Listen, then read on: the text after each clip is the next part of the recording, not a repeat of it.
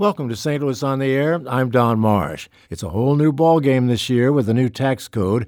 We can help you get ready to file. With me in studio is our tax guy Lance Weiss, CPA and partner with SFW Partners LLC. Lance, welcome. Don, thanks for having me today. I have to tell you that uh, with today's weather, I'm looking forward to April, but it has nothing to do with tax day, believe me. Yeah, it, has been just crazy how cold it's been all winter, but but that makes it easier to work more this time of year, and then we know we have the the nice summers to look forward to. And we are looking yeah. forward to that. Hearing a lot of complaints, Lance, from people who are expecting something more from this new tax cut, particularly people in the, the middle class level. Uh, do, do they have a legitimate gripe? Well, there certainly are quite a few changes, and uh, we've heard a lot of different news on. Well, the the refunds are down, the, and the first report said they were down about 17 percent. Then a week or so ago, they said, well, now they're down about nine percent. But Don, I, I think it was just earlier today, or maybe over the weekend, they released some new IRS stats that actually say the net refund is up a little bit. So I think it depends on when people file. So those taxpayers who have most of their income reported to them on a W 2, and it's fairly consistent from year to year, and they have fairly normal withholdings from year to year, and they have r- the same recurring type deductions, mortgage interest, real estate tax, some charitable donations. They tend to file earlier. And under the new law, two, two things happened here in 2018. The first thing is taxes came down for most people. But what happened with the refunds is they adjusted the withholding tables pretty severely. And if your income is fairly predictable and most of your tax is paid in through withholdings, your refund's down. That, mm-hmm. that, so I was not at all surprised to hear about that. But now, as we get later into the season, they're saying the refunds are up. Well, the people who tend to file a little bit later have different sources of income and maybe they make estimated payments, or maybe they own a business. And in general, with this tax law, the higher the income and the more complicated your return, the bigger the refunds. Hmm. There are some new deductions that don't apply to the, the W 2 taxpayer, they only apply to business income. And we've seen some tremendously larger refunds from the business owners. And that's what some people are complaining about. yeah, it, and you know you can't argue with the math. Uh, the, the tax cut was really designed to give bigger refunds to higher income taxpayers, and that's exactly what it's doing. I think you've just answered a question we had uh, via email from Madonna in Crestwood. She says when the Trump tax law went into effect, working folks seemed to get more in their weekly paychecks. They were told it was a tax break. In reality, less of their own money was being withheld for taxes each week, so it made it seem like they were getting more. Yeah, and, and that's exactly that, that's exactly what it was. So I, I think if they compared their side by side returns from 17 to 18, their total tax liability probably did come down. So you can't just look at that single metric of what's my refund. You have to look at it in terms of what's my total tax liability, how much did I pay in, and that's really where the big change is mm. from why the refunds are so much smaller because people paid in so much less. And Madonna and Crestwood hit the nail right on the head. It's that their weekly paychecks were most likely a little bit higher. It was billed uh, as a, a simpler process, is it? It, again, it depends on the taxpayer. So if, if the sources of your income are W 2s and you have fairly mm-hmm. consistent itemized deductions, yes, it, it is easier because with the doubling of the standard deduction, very few people now itemize deductions. So it's easier. It's easier to do the easy returns.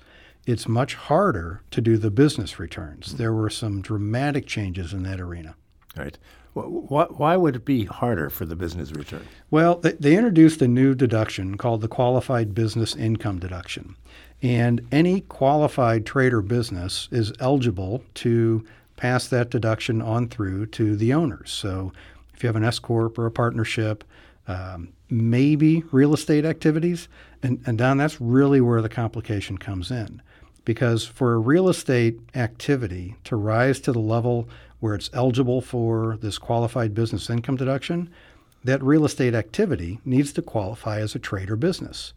And they didn't define that term for us. So it's kind of a facts and circumstances test. I want to put our phone number out there because I'm sure there are people in the audience that will have questions for Lance Weiss. 382-8255 is the number. That's 382-TALK. And uh, you can email us at talk at stlpublicradio.org or send us a tweet at STL on air. I, I gather the biggest change, and you've already alluded to it, is the standard deduction. It's certainly one of the bigger changes. At least on, you know, every year the IRS gets about 140 million 1040s. And that is the biggest change on about a third of them because now so very few people will itemize deductions. Mm-hmm. All right, and that's what uh, what is the number? What are the numbers there with regard to the uh, deductions? So on a on a married filing joint return, the standard deduction is now up to twenty four thousand dollars. And in 2017, that number was just over 12,000. So it nearly doubled. But they give us that, but they took away the deductions for exemptions. Uh-huh. And those were just over $4,000 per year in 2017. So in 17, a, a married couple with two kids had 16,000 of exemptions and another 12,000 of itemized deduct or of, of standard deduction. So they had about 28,000 total. Mm-hmm. Well, now they only have 24,000 total. So that's where some of those who are feeling a tax increase from the Tax Act, uh, the, most of them come from that arena. And the forms themselves are a little bit different. Uh, Don, I would say the forms themselves are dramatically different. Uh, they've shrunk the base of the 1040 to about a half page each. And actually, page one of the 1040, if, if anyone still does them on paper, uh, page one of, of the 1040 just has your name, address, who your dependents are, and sign here. You know, there's not a number on the page. Uh-huh. So it's a pretty dramatic difference if you print 18 and compare it to the printed copy of 17. Okay. I've got a lot of questions, but I'm sure the audience does too. And we have a caller right from the get go, so let's bring in Robert calling from Clayton. Robert, you're on the air. Go ahead. Yes, thank you. Um, if a person dies and he gets step up basis in the stock that he or she held, the trustee or whoever sells it within six months, is the gain long term or short term? The, the gain in that transaction would be long term, and, and even if the decedent bought it three days before they passed away, the character of the asset changes to long term at, at the person's death. Oh, very good. Thank you so much. Yep. Mm-hmm. What about this whole uh, uh, estate tax deal? How does that? That's that gets complicated, doesn't it? Well, it, it does. But again, there was another simplification there in that they nearly doubled the exemption amount. So, you know, Don, I've been in the business long enough to remember that the estate tax exemption was was six hundred thousand per person. Um, and, and now that number is just over $11 million per person. So if you have a married couple and their net worth is, you know, only a mere $20 million, then they don't need to worry about the estate tax. Mm-hmm. So, for the most part, it's really not a planning consideration for just about everybody. Mm-hmm. Where should people be now, Lance, in terms of getting ready for April 15th and getting their stuff together? Yeah, well, by now you, you certainly have your W 2s and, and the mortgage interest statements, and hopefully you've gone through the checkbook or Quicken report or whatever it is, however you're tracking your charitable donations, and you've gathered a lot of that information. Also, if not already, very soon you should be receiving all of the 1099s from your brokerage statements. And, and that tends to be the hangup because so many of those brokerage companies keep issuing later and later, which can be a good thing because hopefully the later they issue, the fewer corrections they have and the mm-hmm. amended 1099s that come out. Yeah. So you should be well into the information gathering stage and, and ready to start the return.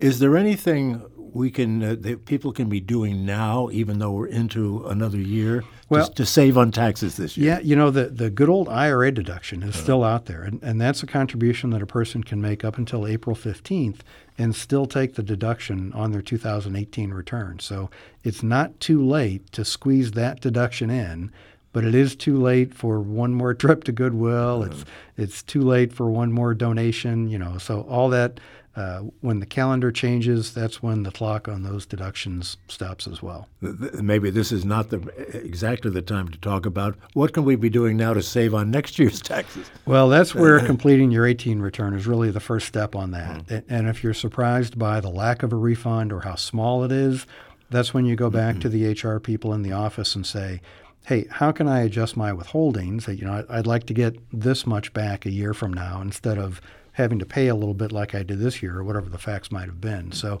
now's the time to really start planning for refunds in 20 for the 19 taxes. It's never too early, I guess, to be thinking thinking ahead like that. Let's take another call. Myron is with us. He's calling from St. Louis. Go ahead, Myron. Uh, hi, I had a question um, um, as to why um, all the deductions that I used to be able to take uh, are no longer available. Um, specifically, uh, claiming union dues and things like that. Yeah, so all of those deductions that were categorized as miscellaneous employee business expenses, and it includes union dues and special work clothing and unreimbursed entertainment. And, and Don, we've got quite a few uh, clients who are outside salespeople, and you know they think they're always entertaining. So all of their meals, entertainment, auto expenses are, are gone. Those were part of the miscellaneous itemized deductions. You know, I, I think they, at least the way it was advertised through the tax law, the question was why. Well, I have no idea why. You'd have mm-hmm. to get into the head of, of Congress to try to figure that one out. But what I've read as far as the why is since they doubled the standard deduction, they were hoping to offset whatever benefit someone might have had by having to take the time to track all of those miscellaneous deductions. So, you know, our, our fees, for example, tax preparation fees are no longer deductible by people. Uh, the investment management fees, no longer deductible.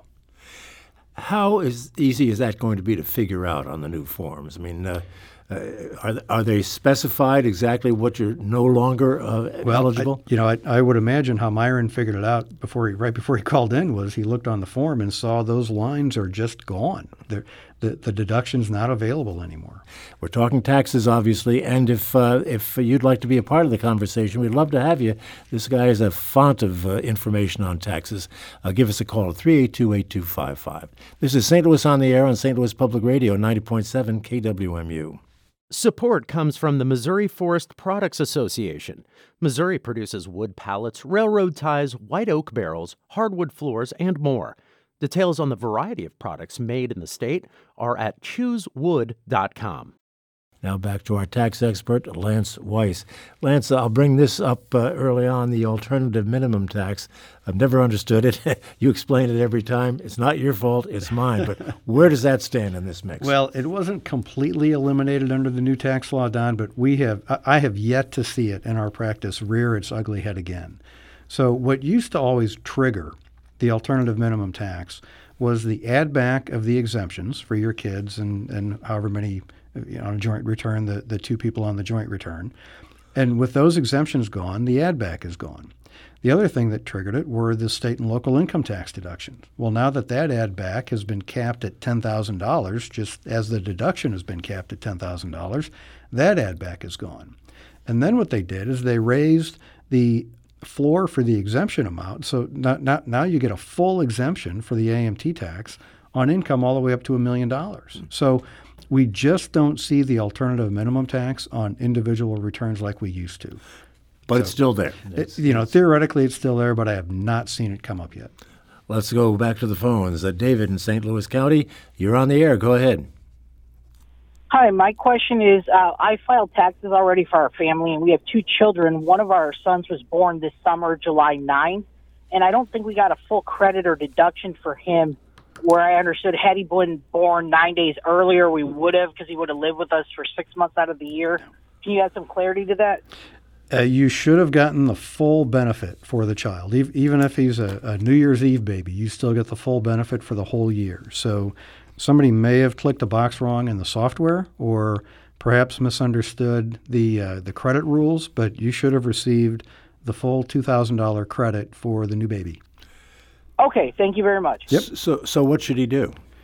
Well, you know, the, the, the best route there is really just to do a, an amended return at this point, or there is actually something called a superseded tax return that you can file up until April 15th.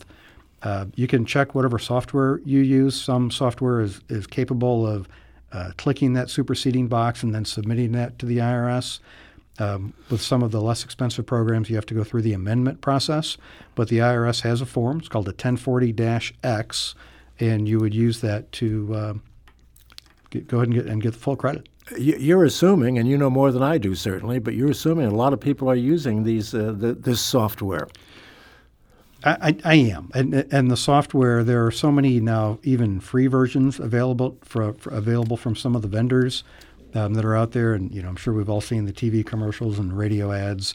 Uh, and for the most part, they work. Uh, now, again, uh, the more complicated your return gets, uh, the better off you're doing. You know, using one of the the more expensive programs, and, and then if it gets to the point where you're unsure of how a deduction might work, then it might be time to sit down and talk to a professional. When does it get too complicated? At what point?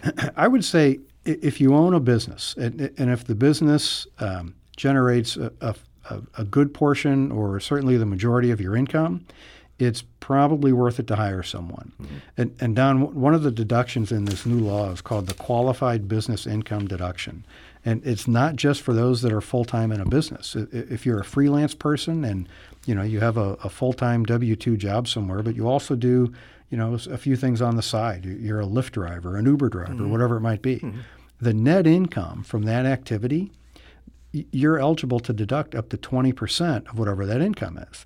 And it's a new line nine, kind of buried back on page two of the newly designed 1040, and it's an easy deduction to miss. So pay attention if you have this, you know, freelance, gig economy, other business income. If you have any of that flowing through, be sure to pay attention to line nine on the new 1040. What's the rationale there? It is income. It, it is income, but you get a deduction. And you still have to pay tax on the income, but you only pay tax on 80% of that income because they give you this new 20% deduction.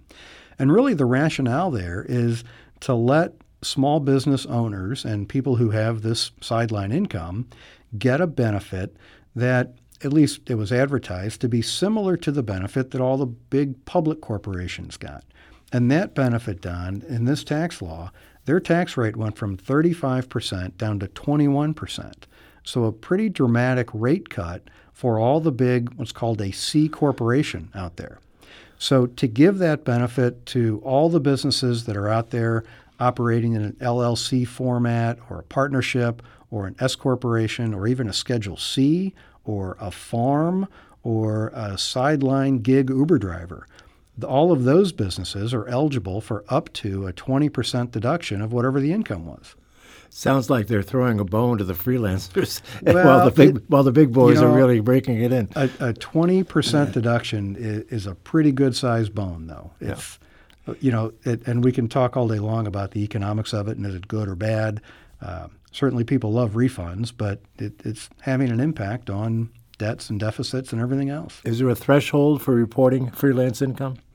Uh, One dollar, Don. The U.S. government says every penny is taxable from whatever source derived. Okay, let's go back to the phones. let's go back to answer, the yeah right. right. Let's yeah. go back to the phones. We have a number of callers who want to get in. We'll start with Marie calling from Elsah, Illinois. Go ahead, Marie. Hi. Hi. Go ahead. I received a 1099 miss in my name this year from my recently deceased husband's non uh, small non-qualified pension plan funds. TurboTax, which is what I'm using, thinks it's business income and is giving me a qualified business income deduction and a self-employment tax deduction, which obviously I don't think I qualify for. How do I? Can you help me?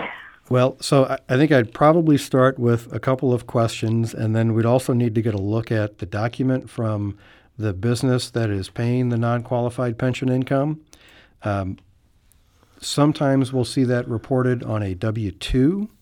Uh, so, it, you know, perhaps they put it on the wrong form. And if the income should be on the W 2, then it's not eligible for the uh, qualified business income deduction. However, if this were, you know, maybe some commissions and arrears or some, you know, a, a, payment for some work that your that your husband did before he passed away, then perhaps it is eligible. Uh, but, but given the term non-qualified pension, makes me think it's more likely that it was just reported on the wrong form you. I wondered about that. I will contact them. Yep. Marie, thanks for the call. Let's bring in Frank. He's calling from St. Louis. Go ahead, Frank. Yeah, thank you. Um, I have a question about you know stipend paid to fellowship uh, uh, students or doctors. So when uh, these stipend is reported on line seven or wages and salaries, although no W-2 is issued, only a letter from the university or the hospital is issued. But when we put that amount and there is no other income from the husband and wife, so the child tax credit is reduced. And I was wondering why is this so? Is it not considered as an earned income? If the if the income is reported in a box seven, did, did they put that on a 1099 miscellaneous, or you said they issued no, no they form? Don't issue any any form. They just issue a letter. Yeah, I'd, I'd probably need to get a look at what the agreement is with the university or the school that's paying the stipend. Uh, more often than not, that is income, and the child credit should continue to be allowed. Um, because they only allowed up to the tax uh, uh, uh, tax amount, and that's about it. Although they, uh, we have two children. Well, so the child tax credit works so that it'll offset whatever income tax is there, and then up to, I believe, a thousand dollar, at least a portion of it, is also refundable. So it could be that the rest of the credit is down a little bit lower on the form. Yes, go ahead. Yeah, so the, you know, this is one of those. I, I need to get a look at what else the letter might say, and then um, a little bit more information on the return. The letter says that you you you are responsible to file your taxes. This is what you are paid during the year, and that's about it. Yeah. Yeah, and it could be the amount is also subject to the self-employment tax, so that could be an issue there as well. Frank ought to talk to somebody. Yeah, right. Yeah. Frank, yeah. bring your paperwork to somebody and get them to help you. It's a little difficult to do uh, in this kind of a format. Yeah, and, and Don, so, so many of those types of questions are so fact dependent that you really need to find out more about how the school pays it, how how it's treated from their end, and then also what is the student doing to earn that money. And mm-hmm. if it is for things like you know TA in a class or some other work or research, it's most likely also subject to the self-employment yeah. tax, and then it is treated just like other business income. Yeah, clearly he, he has to talk to somebody. Yeah. Okay. Let's take a call from Mike. He's got a, a, a question that may be somewhat related. Go ahead, Mike, in St. Charles. Hi, thank you. Uh, thank you for your service. Uh, yes, my son is in high school and he's taking college classes in high school, and we we did get the 1098T forms, tuition forms from uh, UMSL for the classes he's taking. However, I noticed on uh, the internet the uh, 8917 tax form isn't available anymore, and IRS has put like a notice on that. I'm wondering if they're going to still have that 8917 form for deductions to write tuition taxes and, and on the other forms that they have, it says what college does he go to, but of course he's not in college yet. He's still in high school. He's taking college classes in high school. So basically, that's my question. I appreciate your answer uh, uh regarding the 8917 form. Thank you. Yes. So the tuition and fees deduction is gone for 2018. Now, even as recently as last week, I heard some rumblings from a, a couple of congressmen saying that they were considering extending that into 2018 and i'm thinking please no right? Mm-hmm. at this point in march let's not do another 2018 law change. So the 8917 and the tuition and fees deduction is gone. Now your high school student is actually also a college student at umsl and would be eligible for uh, the lifetime learning credit as well um, or even the american opportunity credit but i caution you not to do that because that american opportunity credit is only good for four years and it'll serve you better when he's a full-time student paying much more tuition. So you know the the shortcut answer there is yeah it's gone and there's really no benefit for that uh, tuition and fees deduction anymore Okay, well, I appreciate your answer, sir. Thank you. Yep. Thank mm-hmm. you for the call. Uh, sticking with the uh, college education theme, Nia writes I am 21. My parents are paying for my undergraduate tuition and wanted to know if they can still claim me as a dependent on their taxes. If they can, am I still allowed to file my own taxes for my job last summer? Uh, so yes, on all accounts. Uh-huh. So the the parents, and again, we, we go through some tests, and I'm making some assumptions that the parents are providing more than half the support, and she's a full time student, and things like that.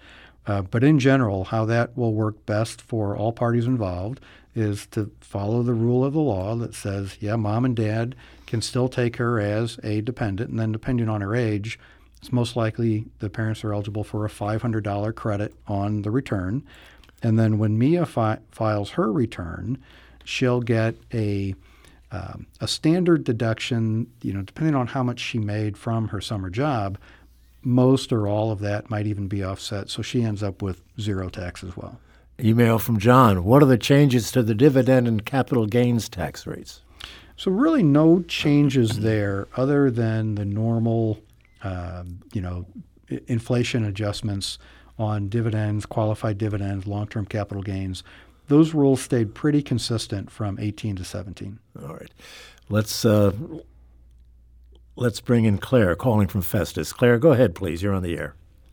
Hi, good afternoon. Thank you. Um, excuse me. Uh, what about um, filing single truck driver? Looking where do they put in their per diem? Well, so the, the truck driver working on a per diem is probably also then a W two employee of the of the company, and those per diem deductions that was something that was deducted as a miscellaneous itemized deduction for unreimbursed employee business expenses, and that was those that deduction was one of the casualties of the new law. So it just the per diems no longer are deductible. A lot of casualties. Yeah, his, his per diem calculated to nearly thirty thousand in a year.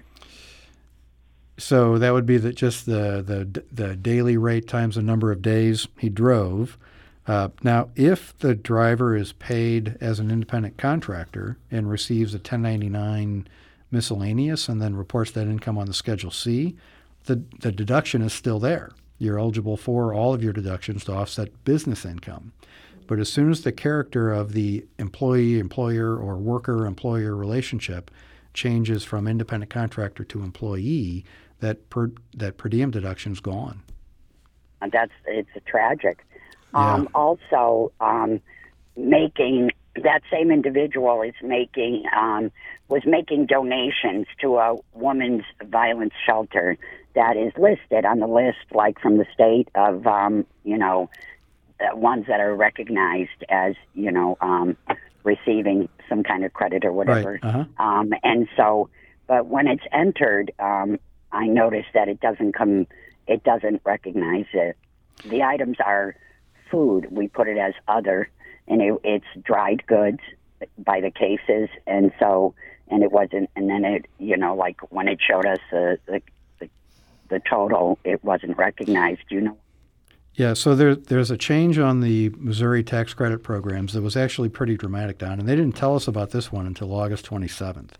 And they said that for every donation, if the donation is made after August 29th, so they gave us two days to plan for this change, they said for donations made after August 29th, you have to reduce the amount of the deductible donation by the amount of the credit that comes back from that state agency. And typically, the way these work is someone donates $1,000 to a qualified Missouri charity, and then the Missouri charity does some paperwork, and the state issues a credit back to that individual for generally 50%, but there are some 70% organizations where you get that voucher back and you use that to pay your Missouri income tax. Well, that credit program, the, the benefit there is significantly lower than what it was because now you have to reduce the amount of your charitable donation by the amount of the credit you received. So it sounds like that might be what's happening with the with the dry goods donation. Um, but again, if it was before August 29th, then try to find out where the override is in the software and, and take the full donation. Who writes this stuff? Well, My that one, Lord. yeah, that one came from Treasury. That, uh, yeah. Oh boy, special training to to do that sort of thing. Yeah. Okay, uh, let's bring in um, Nina calling from Kirkwood. Nina, go ahead, please. Thank you for this show. Mr. Weiss, I bought a rental property in 1989. I've been depreciating it ever since.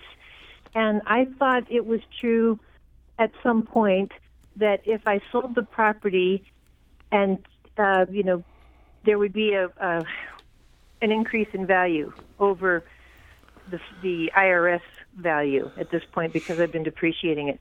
And instead of paying taxes on that value, I would have two years to buy another property. Is that true? Has it ever been true, or what's the law on that? So the, the two-year provision would have only been true if if an insurance company came in where the property was damaged or there was an involuntary conversion or a, uh, eminent domain foreclosure, then you'd have two years to reinvest the proceeds. There has always been what's called a some like-kind exchange provisions on real estate.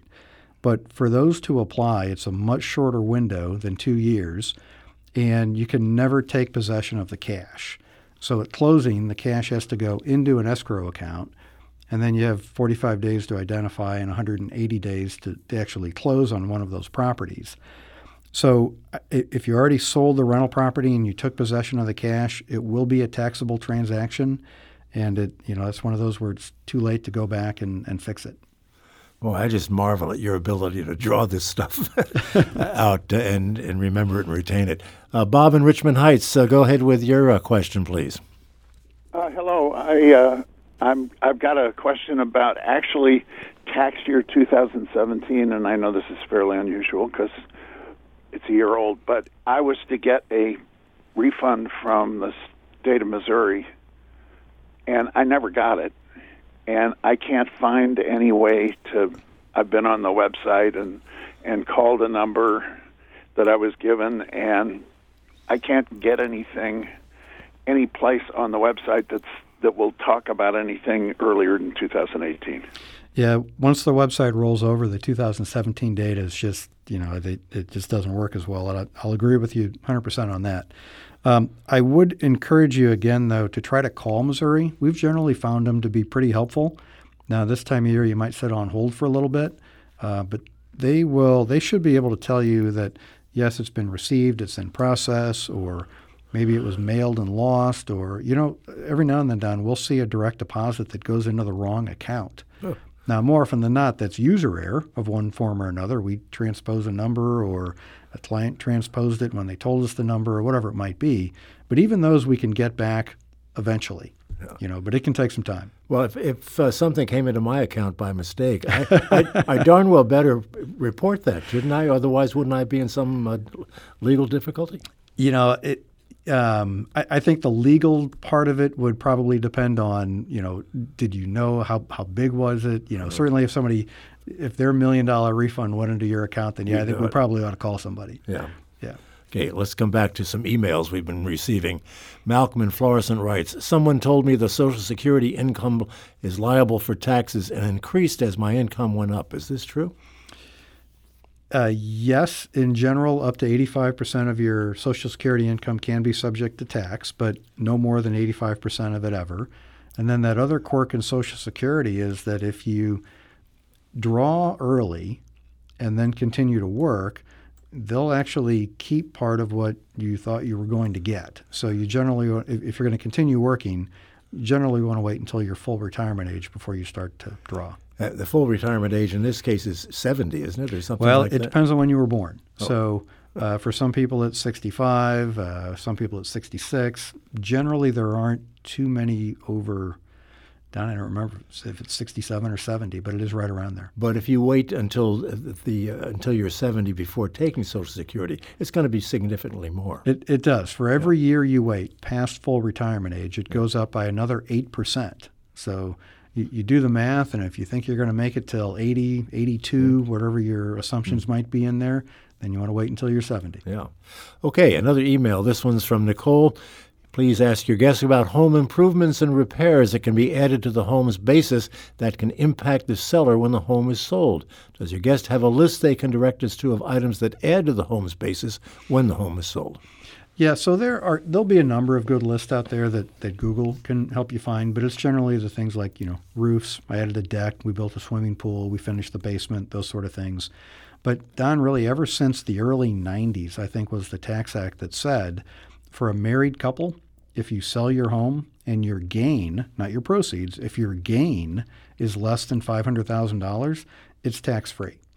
So for nearly everyone, having to track the, the few dollars you might spend, you know, repainting or gutters or whatever it might be on your house, for the most part, it just won't matter because that $500,000 of gain on a married return is a big number. Sure.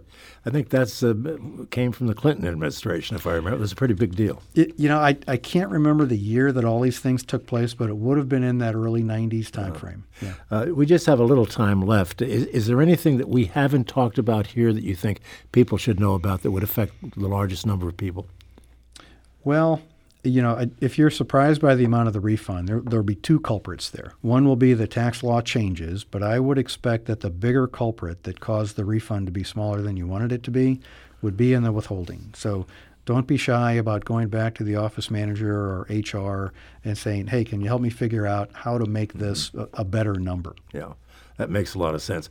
One final thing, Lance, and that is every year recently, because of the use of electronic filing and what have you, there have been a lot of scams out there and a lot of fraud. Uh, what's your best advice to folks? Well, you, know, there there is, and certainly, you know, the the best advice is you know protect your social security number. Uh, be careful shopping online, things like that. Don't reply to emails that look like they're, you know, phishing for something. Uh, but actually, Don, we've seen less identity theft so far this season than we have in other seasons.